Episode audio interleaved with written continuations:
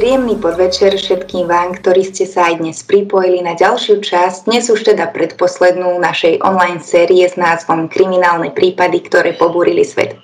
Srdečne vítam pána profesora Ivora, ktorého už určite všetci veľmi dobre poznáte. Pán profesor Ivor je bývalý generálny riaditeľ sekcie vyšetrovania a kriminalisticko-expertíznych činností Ministerstva vnútra Slovenskej republiky a v súčasnosti pôsobí na právnickej fakulte Univerzity Matia Bela v Banskej Bystrici na katedre trestného práva, kriminológie, kriminalistiky a forenzných disciplín. Pán profesor vám dnes porozpráva o ďalšom zaujímavom prípade, tentokrát o najznámejšej nemeckej teroristickej organizácii Bader a Meinhofová. To je z mojej strany všetko. Ja by som si vás dovolila ešte upozorniť, že ako vždy aj dnes sa bude z tohto stretnutia vyhotovovať zvukový záznam, ktorý nájdete neskôr zverejnený na YouTube kanáli právnickej fakulty aj v podcastoch. V závere, keď pán profesor dorozpráva, je tu vyhradený priestor pre vás, pre diskusiu, vaše otázky, takže kľudne môžete využiť čes alebo o, zdvihnutie ruky. Ja vám prajem všetkým príjemné počúvanie a budeme sa tešiť na diskusiu s vami. Ďakujem veľmi pekne. Ďakujem veľmi pekne kolegyni magistre Ondrejkovej za úvod tejto e, našej dnešnej relácii. Chcem vám zaželať všetkým príjemné popoludnie, neskoré popoludnie a dúfam, že všetkým tým, ktorí sa dnes pripojili k nám, k nášmu online vysielaniu, e, snáď urobíme radosť s tým, že vám prinesieme opäť nejaké nové informácie, nové poznatky e, o kriminálnych prípadoch zo sveta. Pre dnešný deň, ako už kolegyňa e, avizovala. E, to bude kriminálny príbeh pod názvom Bader Meinhofová, najznámejšia nemecká teroristická organizácia. V doterajšom cykle kriminálnych príbehov z celého sveta sa prvýkrát objavuje termín alebo pojem terorizmus. Skôr ako sa budeme venovať dvom hlavným protagonistom nášho dnešného príbehu, mi dovolte zo pár slov k charakteristike, prejavom i typickým páchateľom terorizmu. Možno neviete, že latinské slovo terere v preklade znamená vydesiť, vystrašiť. Od tohoto slova sa začali odvíjať tieto aktivity ako teror, terorizmu. Jasný politický význam dostal pojem teror ešte za francúzskej buržoáznej revolúcie. Francúzsky národný konvent, vedený frakciou Jakobínov, roku 1793 prijal zákonné opatrenie o terore, ktoré e, nariadovalo masovú exekúciu podozrivých a zradcov. V priebehu revolučného teroru bolo uväznených okolo 300 tisíc ľudí. Najmenej 17 tisíc ľudí bolo popravených, ďalší zomreli vo väzniciach. Termín teror sa rýchlo rozšíril po svete. V teórii rozoznávame terorizmus nacionalistický, ďalej ľavicový, pravicový, náboženský, štátom podporovaný a protištátny teror, vnútroštátny a medzinárodný a tak ďalej. E, terorizmus však nie je iba samotné odpálenie bomby alebo odpálenie seba samého. E,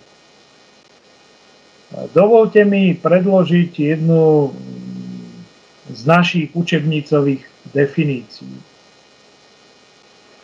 Terorizmus je premyslené použitie násilia alebo hrozby bezprostredného násilia, či už jednotlivcom alebo skupinou ľudí s cieľom získania politického či sociálneho cieľa, a to prostredníctvom zastrašovania veľkej skupiny ľudí na určitom mieste, často s bezprostredným dôsledkom smrti nevinných ľudských obetí.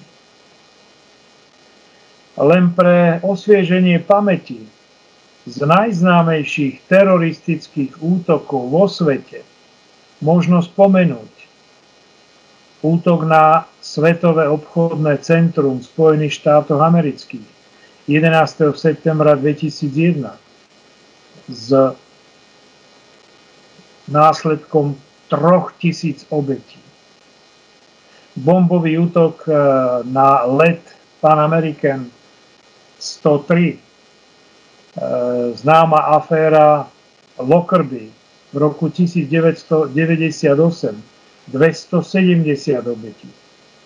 Teroristický útok na redakciu Charlie Hebdo, Paríž, 2015, 12 obetí, 11 zranených.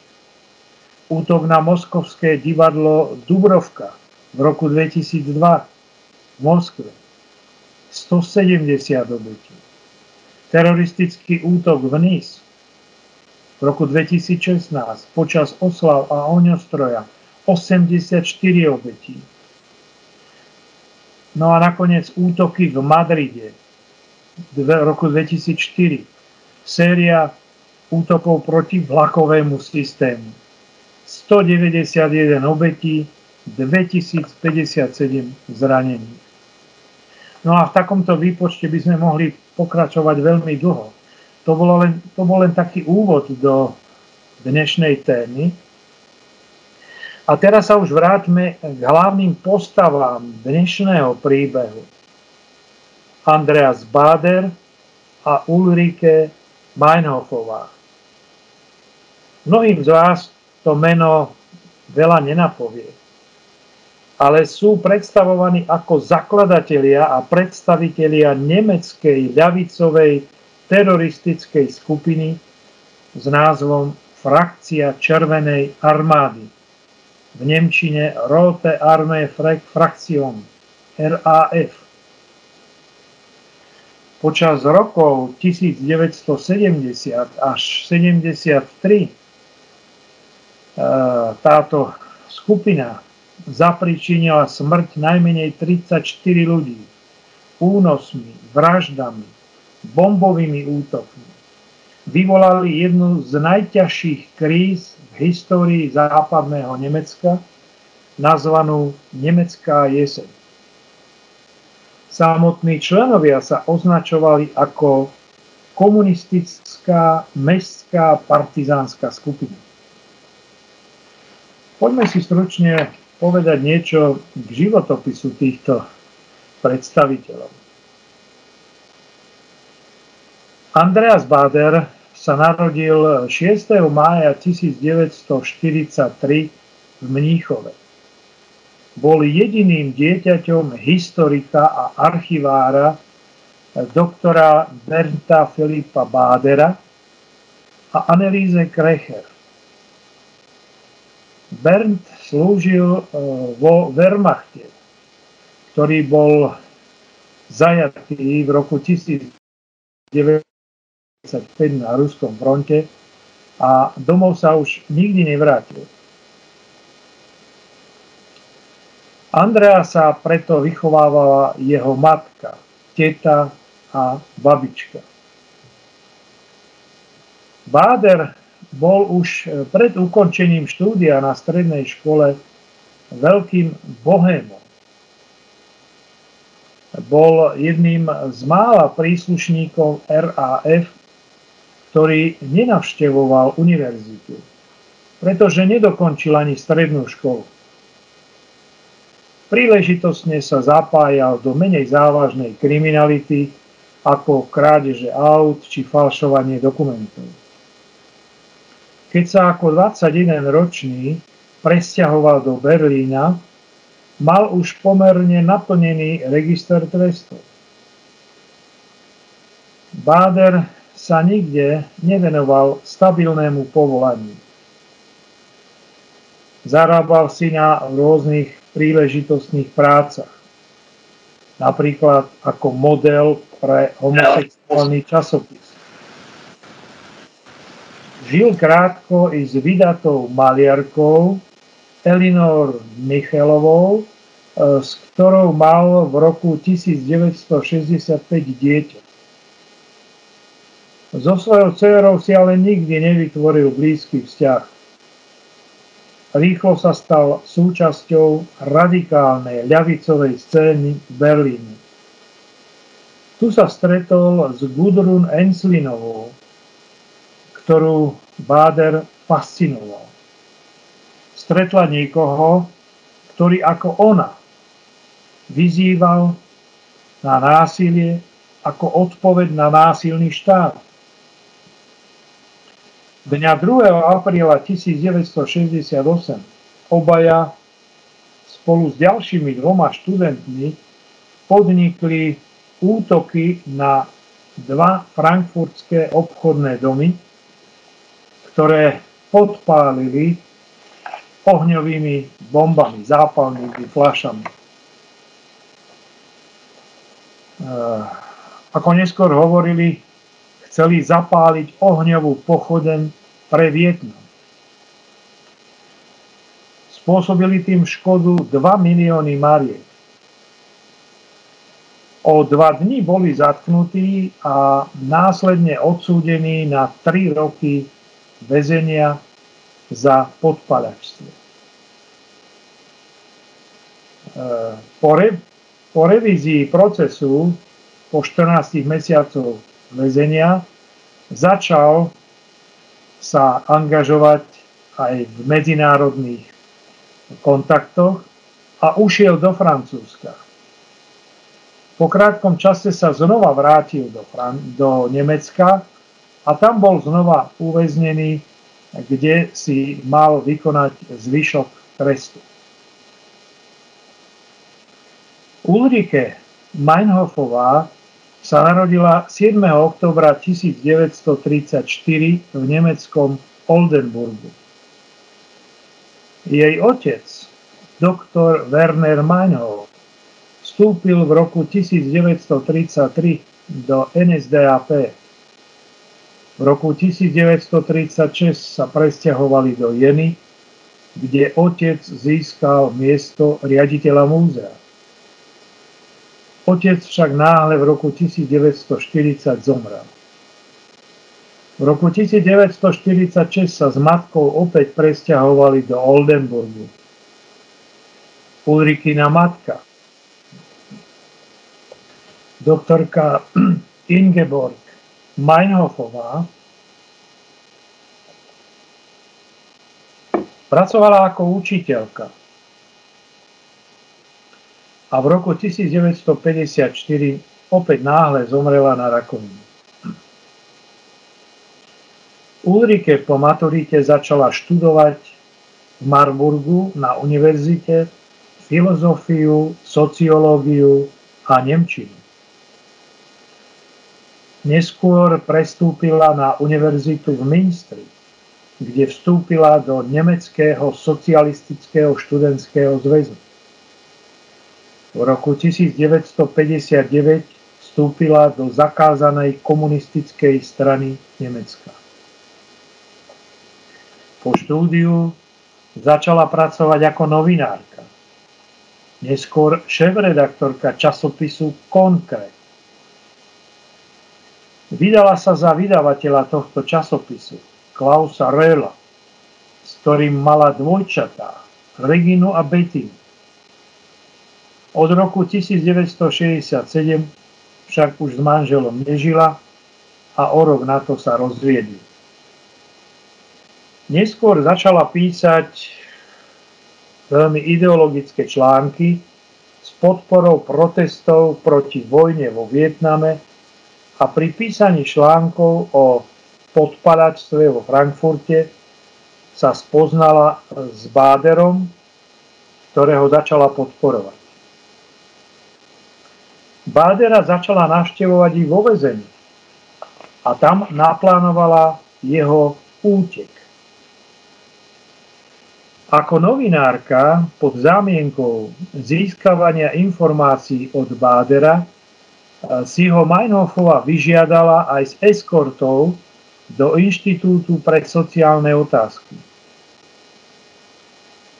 Túto policajnú eskortu Meinhofova s jej ozbrojenou skupinou boli vyzbrojení samopalmi a pištorami, prepadli, postrelili knihovníka inštitútu a Bádera oslobodili.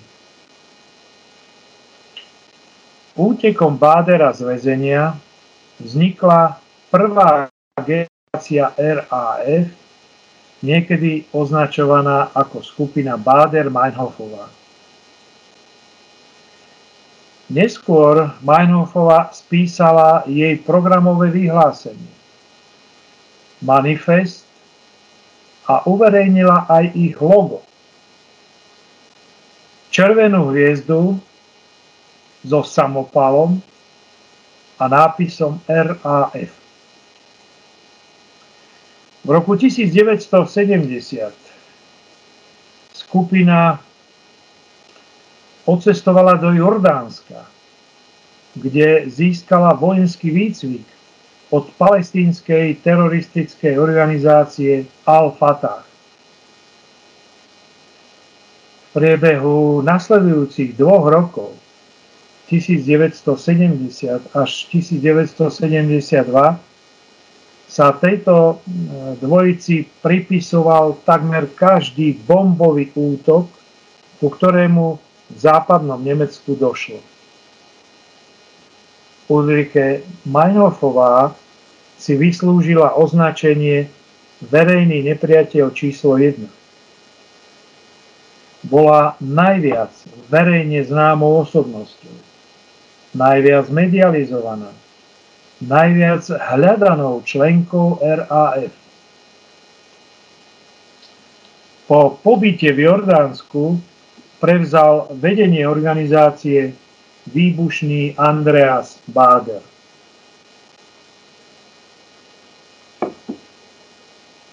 Organizácia potrebovala predovšetkým financie pre svoje aktivity. A tak sa jeho organizácia spočiatku zamerala výsostne na majetkovú kriminalitu.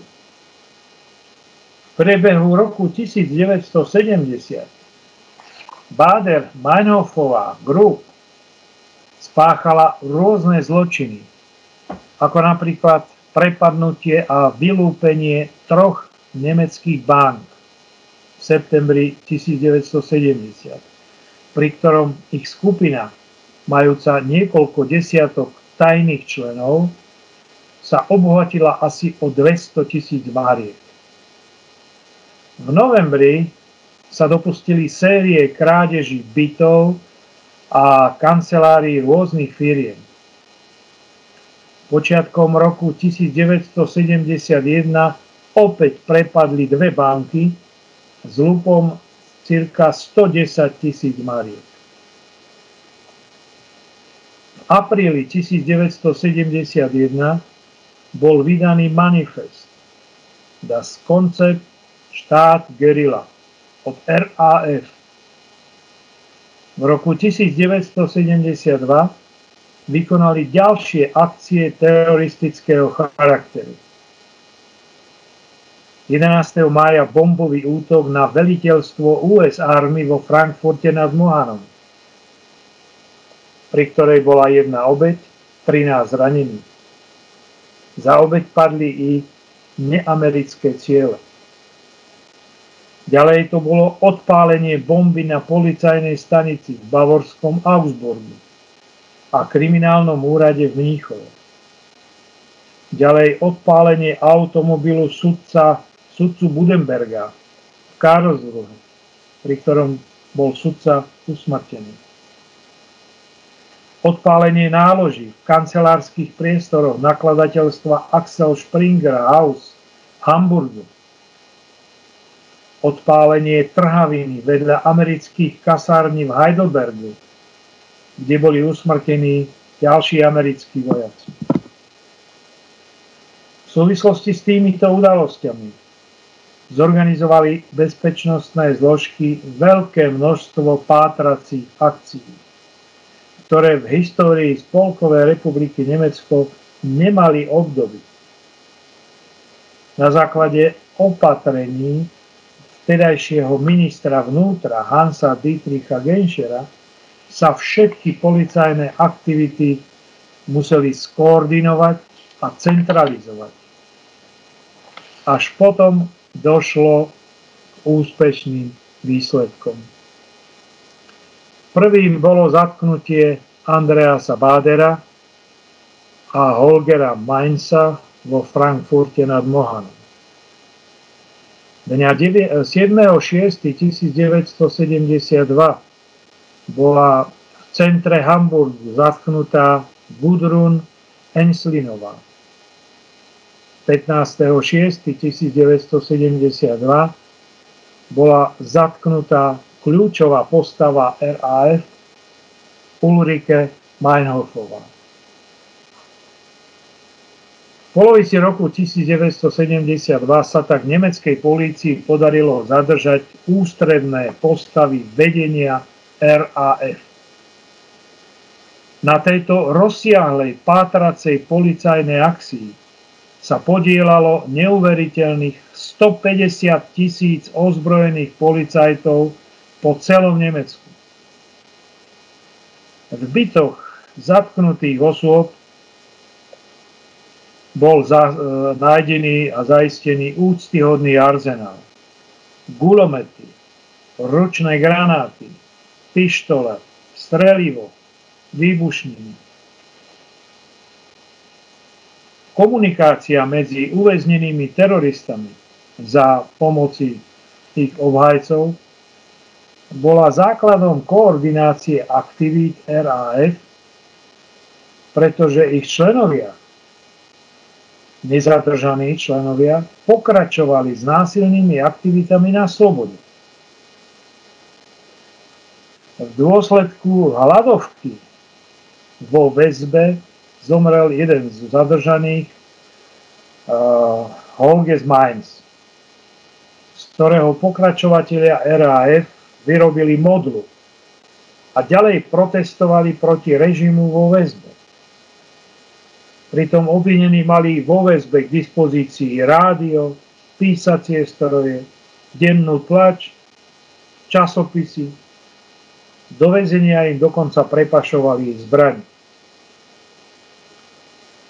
Štvorica zadržaných Báder, Meinhofová, Mainz, Enslinová boli obvinení zo štyroch vražd, 34 pokusov o vraždu, série bombových útokov, lúpežných prepadnutí bank, podpadačských útokov.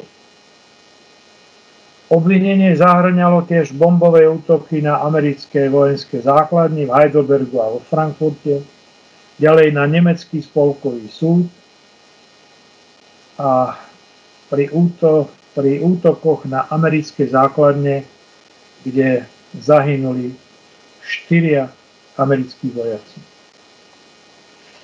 Štyria obvinení nepopierali svoju zodpovednosť za teroristické činy.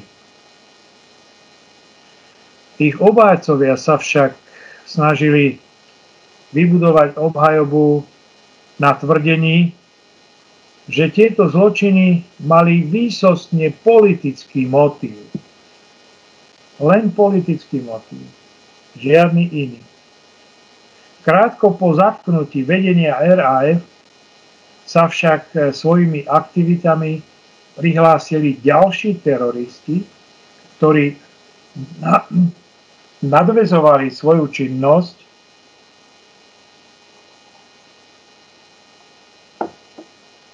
na tzv. prvú generáciu. Zaujímavosťou je, že túto rozrastajúcu sa skupinu druhej generácie nespájal len zámer pokračovať v cieľoch skupiny, ale predovšetkým si za cieľ kládli dosiahnuť oslobodenie Bádera, Meinhofovej a spol. Takzvaná ofenzíva roku 1977, už som hovoril, nazvaná ako nemecká jeseň, je označenie pre celý rad násilných akcií, prostredníctvom ktorých sa RAF pod vedením Meinhofovej a Klára pokúšali zastrašiť vyšetrovateľov v Spolkovej republike Nemecko a dosiahnuť tak oslobodenie príslušníkov prvej generácie. Terčom prvého útoku sa stal spolkový generálny prokurátor Siegfried Bubak, ktorého spoločne s vodičom zastrelili maskovaní teroristi v Karlsruhe. Z pohľadu páchateľov išlo o chladnokrvnú vraždu osoby, ktorá predstavovala nenávidenú autoritu štátu. Vraždu Bubaka nasledovalo zastrelenie hovorcu predstavenstva Dresden Bank Jirgena Ponta 30. júna 1977 tieto útoky doplnilo odpálenie náloží pri spolkovom štátnom zastupiteľstve v Karlsruhe. Vláda Helmuta Schmidta sa napriek úsiliu bezpečnostných orgánov nepodarilo RAF zastaviť, pretože tá nastúpila na jeseň 1977 do horúcej fázy. 5. septembra bol unesený prezident Zväzu zamestnávateľov Hans Martin Schleyer. Teroristi začali vydierať vládu. Požadovali prepustenie rukojemníkov, rukojemníkov výmenou za Pádera Enslinovu a ďalších 9 väznených teroristov. Okrem toho žiadali vyplatenie 100 tisíc mariek hotovosti a možnosť vycestovania zo Spolkovej republiky Nemecko. Polícia, ministerstvo vnútra a ani spolkový kancelár nechceli splniť podmienky teroristov a ustupovať im. Vplyvom chybnej komunikácie na strane polície došlo k viacerým pochybeniam a Schleera, držaného v zajatí, sa nakoniec nepodarilo zachrániť. Komplikovanú situáciu, ktorá trvala niekoľko týždňov, ešte viac priostril únos lietadla spoločnosti Lufthansa tento čin bol na objednávku zúfalého vedenia RAF vykonaný úzkou skupinou palestínskych teroristov, ktorí naviedli unesené lietadlo do somálského Mogadiša. Išlo o posledný pokus nadiktovať štátu prepustenie zakladateľov RAF. 18. oktobra boli ovšem všetci únoscovia lietadla zneškodnení novozriadenou špeciálnou protiteroristickou jednotkou GSG-9. Nikomu z cestujúcich, prevažne občanov Nemecka, sa nič nestalo. V reakcii na to popravili únoscovia v Nemecku Schleiera, už spomínaného zadržiavaného rukojemníka. Jeho telo bolo nájdené 19. oktobra pri meste Milhausen. Vráťme sa však k osudu Bádera a Meinhofovej. Po ich zatnutí od roku 1975 boli teroristi RAF prevážaní do špeciálnej väznice. Bola to len, len pre tento účel vytvorená a vystavaná väznica Stammheim v Stuttgarte a ktorej rekonštrukčné práce pre tieto účely trvali 3 roky a vyžiadali si súčasne postavenie súdnej budovy priamo vo väzení. Štát to stálo 12 miliónov máriek. Budova bola opancierovaná a vládli tam najprísnejšie bezpečnostné opatrenia. V deň začatia procesu s teroristami 21. mája 1975 uzavreli nad budovou vzdušný priestor a v uliciach hliadkovala jazdická polícia. Nemci považovali Bádera a Meinhofovu za najnebezpečnejších ľudí v krajine. Súd neprebiehal hladko.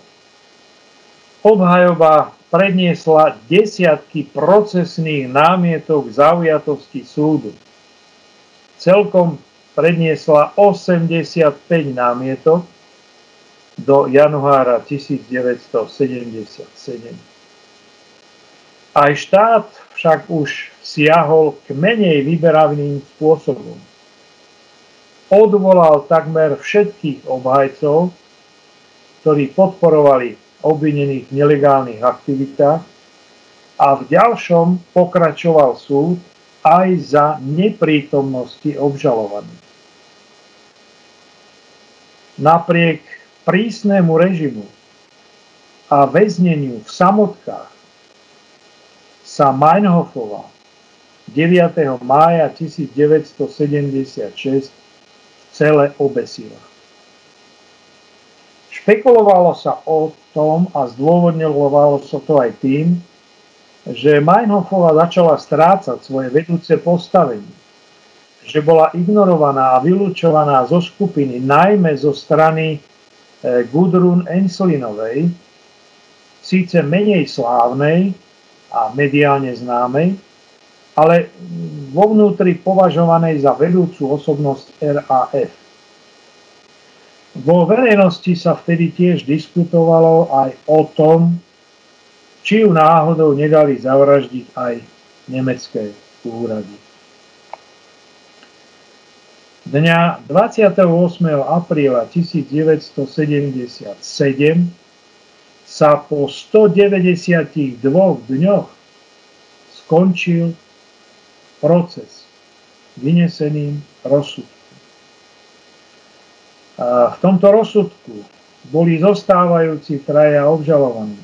Báder, Enslingerová a Raspe odsúdení na doživotie za viacnásobné vraždy, pokusy o vraždu a zosnovanie teroristickej skupiny.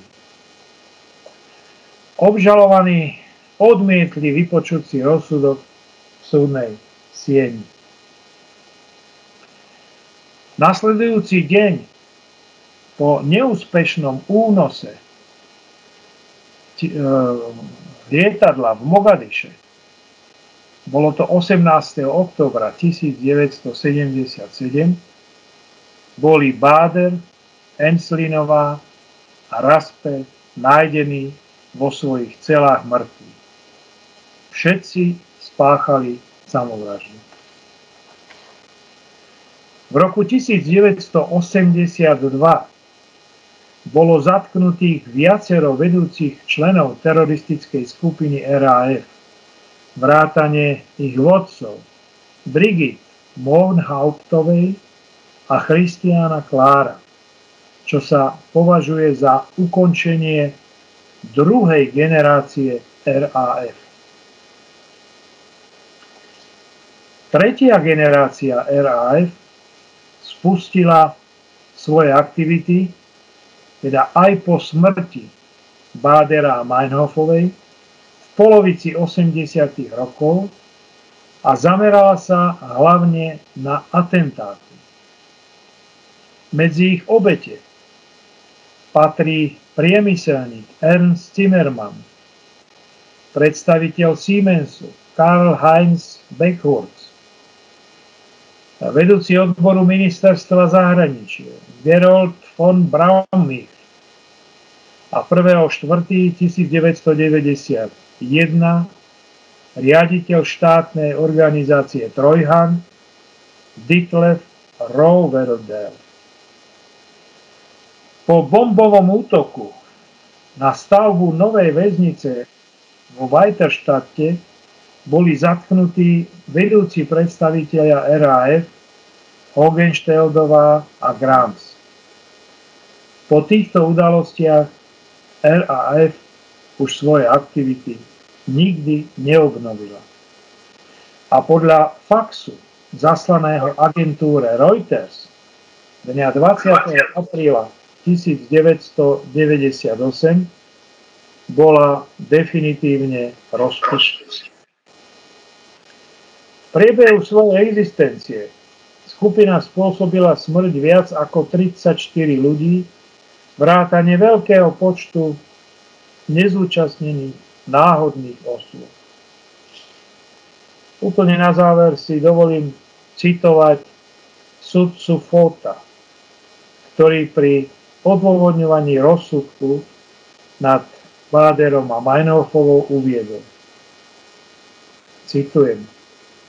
Títo ľudia patrili k zločineckej organizácii, ktorá v mene boja proti imperializmu neváhala použiť silu. Nezastavila sa ani pred vraždou. Nie pochybnosti o tom, že obvinení konali nezákonne. Takzvaný politický motív ich rozhodovanie neovplyvňoval.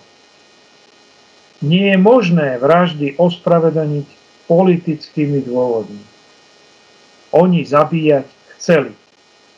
Porušovali zákony demokratického štátu.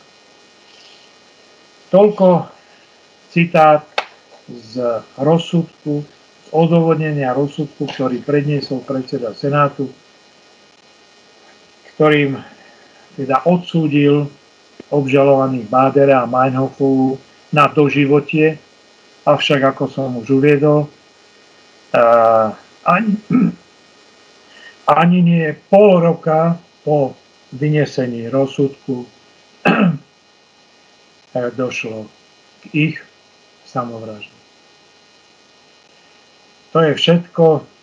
Ja budem rád, ak e, by ste mali záujem v rámci dnešného záveru vysielania predniesť svoje závery, stanoviska, postrehy, poznámky, prípadne, ak by ste mali záujem e, položiť nejakú otázku, budem pripravený a budem vedieť ju zodpovedať.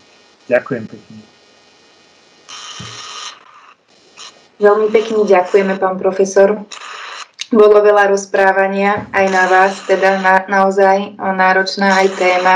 Vážení poslucháči, nech sa páči, ako povedal už pán profesor, môžete dávať svoje otázky alebo názory kľudne cez chat, alebo sa prihláste o slovo. Nech sa páči. Tak táto téma vás asi veľmi nezaujala. Uh, ja som ju však považoval za veľmi dôležitú aj z tejto stránky, lebo my sme doteraz hovorili o kriminálnych prípadoch, kde motívom boli zištné dôvody, získanie majetkového prospechu, ďalej rôzne sexuálne úchylky, či už teda e, vo vzťahu k sexuálnym aktivitám, alebo napríklad e, násiliu, hrozby násilia, e, masovým vraždám, sériovým vraždám a tak ďalej. Terorizmus je niečo osobité, je niečo zvláštne. E, možno poviete, že nás na Slovensku sa terorizmus bezprostredne nedotýka. Je pravdou a treba povedať chvála Bohu, že sme na Slovensku nezaznamenali žiadny teroristický útok. Náš trestný zákon však pamätá, však pamätá vo svojich ustanoveniach na trestné činy terorizmu, ktoré sú vymenované v paragrafe 140b trestného zákona. A takisto teroristickú skupinu považuje za nebezpečné zoskupenie, ktorá v mnohých prípadoch je kvalifikovanou skutkovou podstatou. Tu si treba uvedomiť, a to chcem vlastne zvýrazniť, tak ako pri organizovanom zločine, tak aj pri terorizme páchanie jednotlivého trestného činu alebo jednotlivých trestných činov nie je cieľom teroristickej skupiny. Oni nemajú záujem a nie je ich cieľom e, prepad banky a získanie peňazí. To je len prostriedkom, aby získali peniaze na svoju činnosť. Ich e, cieľom nie je zavraždiť nejakého konkrétneho predstaviteľa štátu, sudcu, prokurátora a tak ďalej. Ich cieľom je preukázať svoju moc, zastrašiť najmä vedenie štátu, politiku, obyvateľstvu. E, tu treba poznamenať, že mnohí občania sa vlastne správajú k terorizmu značne indiferentne. Oni si povedia, ale však veď nám ten terorizmus ani tak nejako neškodí.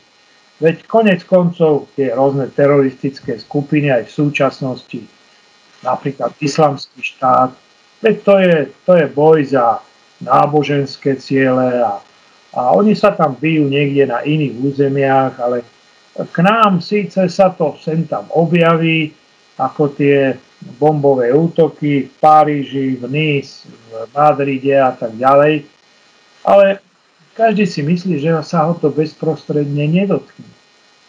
Tu si však musíme uvedomiť, že taký teroristický útok, on nie je namierený voči konkrétnej osobe. Tak ako tomu bolo napríklad v Paríži, v Madride, v Londýne. Teroristi zasahujú určitú skupinu vôbec neidentifikovaných osôb, poškodených obetí.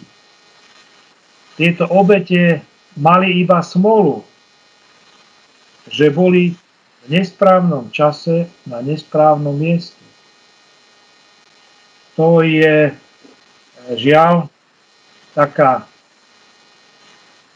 situácia, ktorá sa vyskytuje mnohokrát, že úplne občan bežný, ktorý ide po ulici, je obeťou takéhoto teroristického útoku a on s, či už teda s nejakým presvedčením ideologickým, náboženským, eh, ľavicovým, pravicovým a tak ďalej nemá nič spoločné. A napriek tomu doplatí na to svojim životom. A v tomto je to nebezpečenstvo. Preto som zvolil práve tento prípad, pretože od tej doby sa, zdá sa, Európa vysporiadala s, tou, s tými myšlienkami teroristických skupín. Táto teroristická skupina vznikla a pôsobila v Nemecku. Mala veľký ohlas a vzbudila, vzbudila veľkú, veľkú teda nevôľu práve tými svojimi akciami, tými cielenými bombovými útokmi alebo atentátmi na konkrétne osoby, ciele a tak ďalej. A vzbudilo to aj veľkú nevôľu voči štátu, ktorý si nedokázal niekoľko rokov poradiť s touto teroristickou skupinou. V súčasnosti je pravdou, že nezaznamenávame nejaké teroristické skupiny v rámci Európy.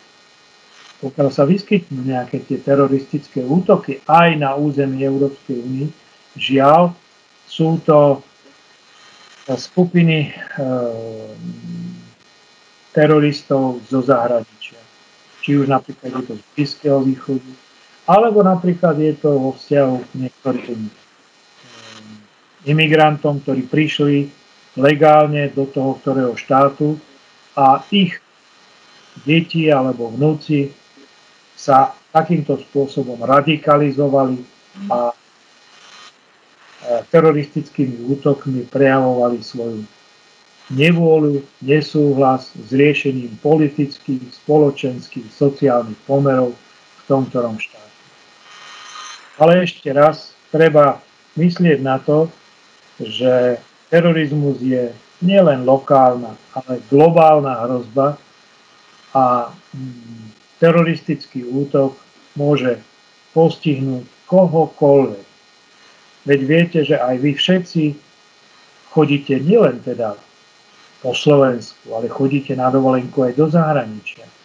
Chodíte po Európe, ale chodíte aj mimo Európy.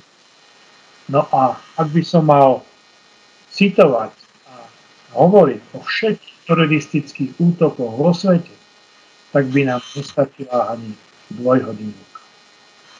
Tak len toľko asi na záver, aby som teda krátkosti zdôvodnil, prečo vlastne táto teroristická skupina a v čom je jej závažnosť a nebezpečnosť. Ďakujem. Ďakujeme veľmi pekne, pán profesor. Tak predsa nám tu pribudla v diskusii jedna otázka od pána kolegu, tak ja vám ju prečítam. Dobrý podvečer. Na prednáške ste spomínali teroristickú skupinu Al-Fatah, ktorej jedným zo zakladateľov bol Yasir Arafat. Ako si máme vysvetliť skutočnosť, že Arafat, terorista, sa neskôr stal držiteľom Nobelovej ceny za mier? Dá sa teroristický čin, ktorý sa neskôr označí za boj za nezávislosť, niečím ospravedlniť až natoľko, aby sa pristúpilo k takémuto druhu odmeny? Na poslednej prednáške z medzinárodného práva sa k tejto téme rozprudila celkom zaujímavá debata. Ďakujem za váš názor. Áno, keď som e, v úvode prednášky hovoril, že máme rôzne typy terorizmu a teroristov, tak medzi iným je veľká diskusia o tom, že či napríklad boj za národnú alebo štátnu nezávislosť možno tiež považovať za terorizmus. E, to treba samozrejme skúmať v oveľa širších súvislostiach a ako kolega hovorí, treba to hlavne skúmať z toho medzinárodno právneho hľadiska. Teda kedy môže ten, ktorý štát na svojom území rozputať revolúciu za svoju nezávislosť.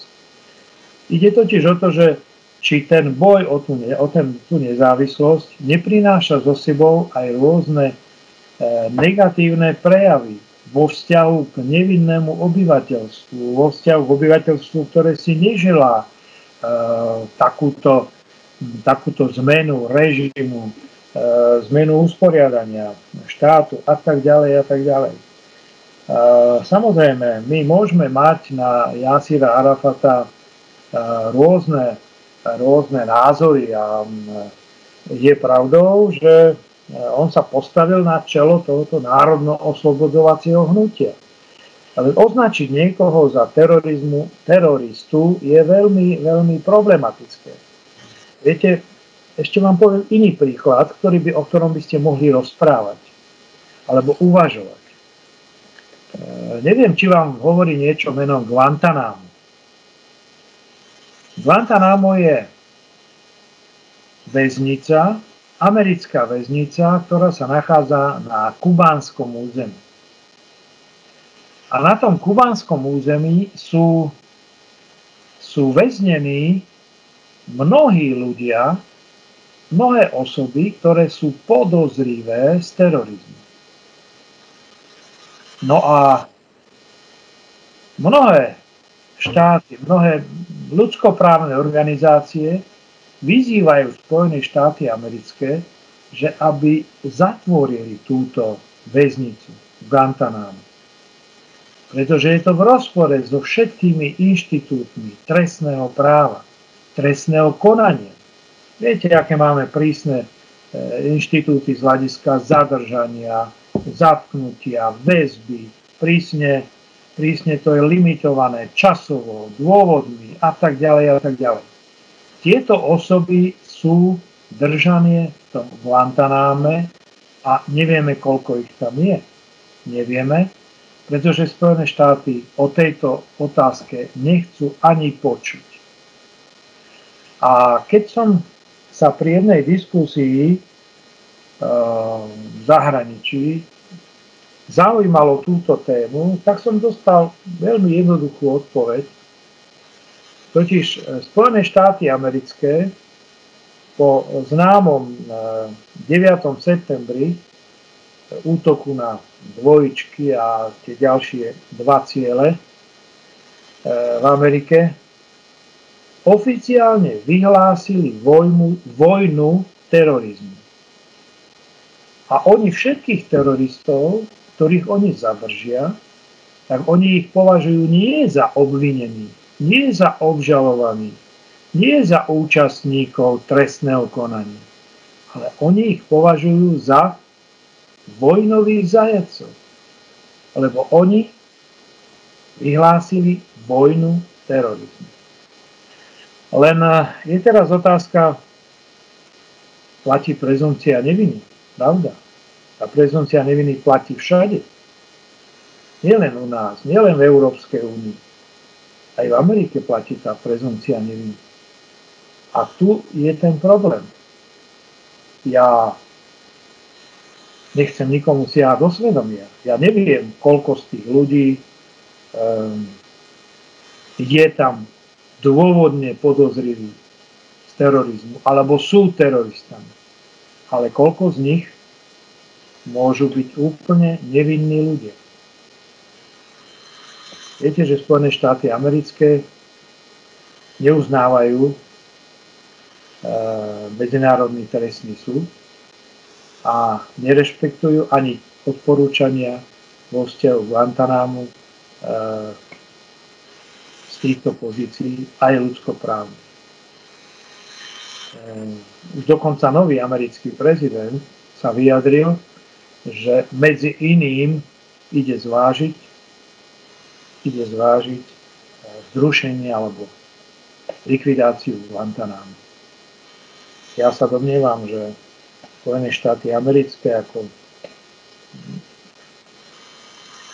štát, ktorý sa hrdí demokraciou a tak ďalej, tak aj v tomto smere by v trestnom konaní, aj keď je to v trestnej konaní proti terorizmu,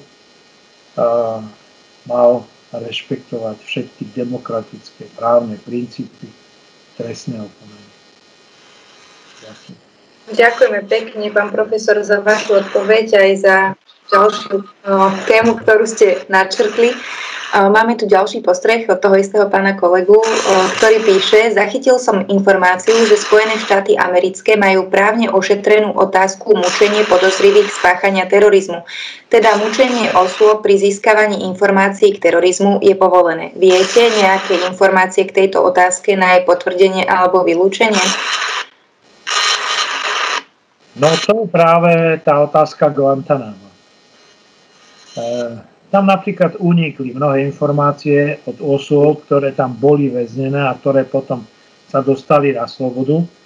Tak e, práve e, z týchto osôb, od týchto osôb sa, sa dozvedáme mnohé takéto úkony, ktoré sú používané pri vypočúvaní väzňov.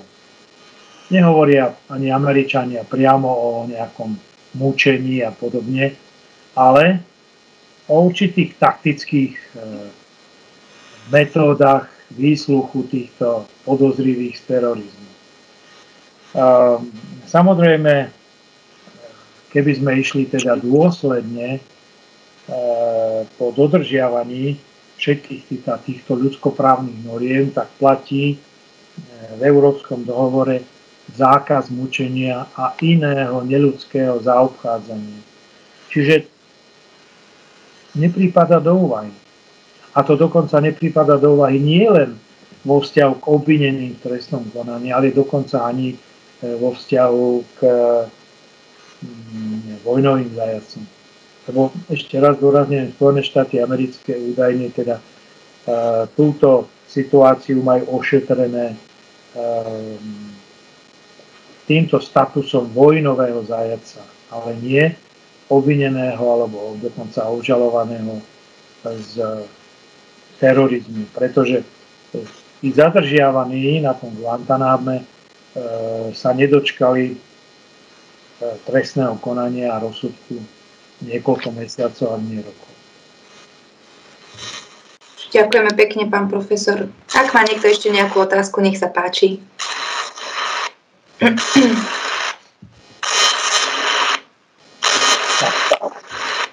Myslím, že môžeme uzavrieť túto tému. Bola to taká téma vážna, téma smutná a ja len chcem vysloviť presvedčenie, že sa uh, teroristický prípad na Slovensku nevyskytne. Že uh, teroristický útok bude Slovensko obchádzať a že budeme sa dozvedať aj o týchto prípadoch teroristických len zo sveta a v minimálnom rozsahu. E, spoločenstvo vyspelých e, štátov Európy, sveta e, podpisuje viaceré medzinárodné dokumenty, ktorým spájajú sily práve proti tomu globálnemu terorizmu, pretože terorizmus, podobne ako organizovaný zločin, sa neohraničuje hranicami štátov, ale má cezhraničný charakter. Takže ešte raz dúfajme, že tento globálny problém sa nás nebude dotýkať. Vám takisto prajem, aby ste sa ani na najkrajších dovolenkách nestali e, účastníkmi nejakého teroristického útoku, pretože to je práve tá najväčšia hrozba pre bežného občana byť v nesprávnom čase na nesprávnom mieste. Ja vám ďakujem za pozornosť, ďakujem kolegyni Ondrejkovej za komentár a za uvádzanie. A ak teda to ešte vydržíte, ak vydrží vás záujem, tak sa stretneme ešte na budúci týždeň pri poslednej relácii. Ďakujem vám za pozornosť a ešte pekný zvyšok dňa. Ďakujeme veľmi pekne, pán profesor, za vašu prednášku aj zodpovedanie otázok. Teda ešte jedna prišla do četu, tak aspoň eh, vám to prečítam. Dobrý podvečer, prajem. V prvom rade by som sa chcel poďakovať za možnosť položiť vám otázku. Je podľa vášho názoru boj proti globálnemu terorizmu vedený dostatočne efektívne? Ďakujem veľmi pekne. No, e, domnievam sa, že mohol by byť vedený efektívnejšie určite by mohol byť, pretože mnohé národné inštitúcie eh, by mohli zapájať väčšie množstvo štátov a aj dokonca veľmoci. A je, je teda na škodu, že mnohé štáty sveta sa nepripájajú eh, do tohto boja proti eh, globálnemu terorizmu. Totiž e, nestačí len, nestačí len ísť do tej roviny e, následkov vyšetrovania teroristických útokov, zisťovať, kto to bol, pretože obyčajne napríklad ten terorista zahynie pri tom útoku, on tam položí život, keď sa odpáli s tou bombou a tak ďalej. Ale niekto vždy za tým teroristickým útokom stojí. Nejaká organizácia. A prvým predpokladom je informovanosť, výmena informácií medzi jednotlivými štátmi. Medzi jednotlivými štátmi. Ja nechcem byť konkrétny, ale sa vrátim. E, minulý rok vo Viedni bol zaznamenaný, možno ste to počuli, lebo to bolo prednedávnom, teroristický útok jednoho občana, ktorý strieľal na ulici do samopalu a zastrelili tam niekoľko osôb, pričom bolo veľmi dôležité, že napríklad e, v priebehu vyšetrovania vyšlo najavo, e, že tento občan spolu so svojím e, spolupáchateľom boli na Slovensku a mali záujem o nákup zbraní a streliva. A keďže sa jednalo o cudzincov, a ktorí mali pobyt na území Rakúska, tak e, príslušné spravodajské zložky Slovenskej republike poslali takúto informáciu. No a viete, že potom e, tieto práve policajné zložky a spravodajské zložky Rakúska čelili veľkej kritike, že napriek tomu, že dostali takúto informáciu, že s touto informáciou nenakladali tak, ako by sa mali. pretože už tu vzniklo podozrenie. Vidíte, každý takýto nákup e, zbraní a streliva indikuje nejakú protiprávnu činnosť, násilnú činnosť, nebo aj teroristickú činnosť. No a e, všeobecne bolo konštatované, že táto informácia, ktorá, ktorá sa dostala do Rakúska zo Slovenska, nemala náležité ohodnotenie a náležitú vážnosť. Takže ja tuto vidím určité veľké rezervy. Určite sú veľké rezervy. A to nehovorím teraz len o terorizme, hovorím to aj o organizovanom zločine, hovorím to aj pri spolupráci týchto druhých iných e, trestných činov, kedy je možná lepšia, efektívnejšia spolupráca napríklad pri vydávaní osôb, stíhaných osôb, Eh, odsúdených osôb a tak ďalej, kde sa môžu ukrývať pred trestnou zodpovednosťou alebo postihom v iných krajinách, ktoré takúto spoluprácu nerešpektujú alebo ju neuplatňujú. Takže je čo zlepšovať. Ďakujem. Ďakujeme veľmi pekne, pán profesor, aj za zodpovedanie tejto otázky. Um, Posledná reakcia, píše pán kolega, reakcia na váš komentár k Viedni. V Rakúsku sa dajú kúpiť náboje bez zbrojného preukazu, čo v Slovenskej republike nie je možné. Preto ten Rakúšan chcel kúpiť strelivo na Slovensku. O čo lepšie, tvrdšie máme právne predpisy k otázke držby zbraní. Preto tomu Rakúsko možno nevenovalo pozornosť. Takže mali sme aj takýto názor. Pán profesor, ešte raz veľká vďaka za to, že ste si našli čas. Ďakujem aj vám všetkým našim poslucháčom, ktorí ste sa dnes pripojili a akýmkoľvek spôsobom sa zapojili do tejto debaty. Srdečne vás pozývam na už posledné stretnutie s nami, ktoré sa uskutoční budúcu stredu, tradične o 17. hodine. E, pán profesor sa vráti späť o 10 rokov a porozpráva o prípade Andresa Breivika, e, norského masového vraha a politického aktivistu. Takže my sa budeme na vás tešiť a pevne verím, že sa rozprúdi opäť zaujímavá debata. Všetkým vám ďakujem a prajem ešte pekný zvyšok večera. Dovidenia. Dovidenia.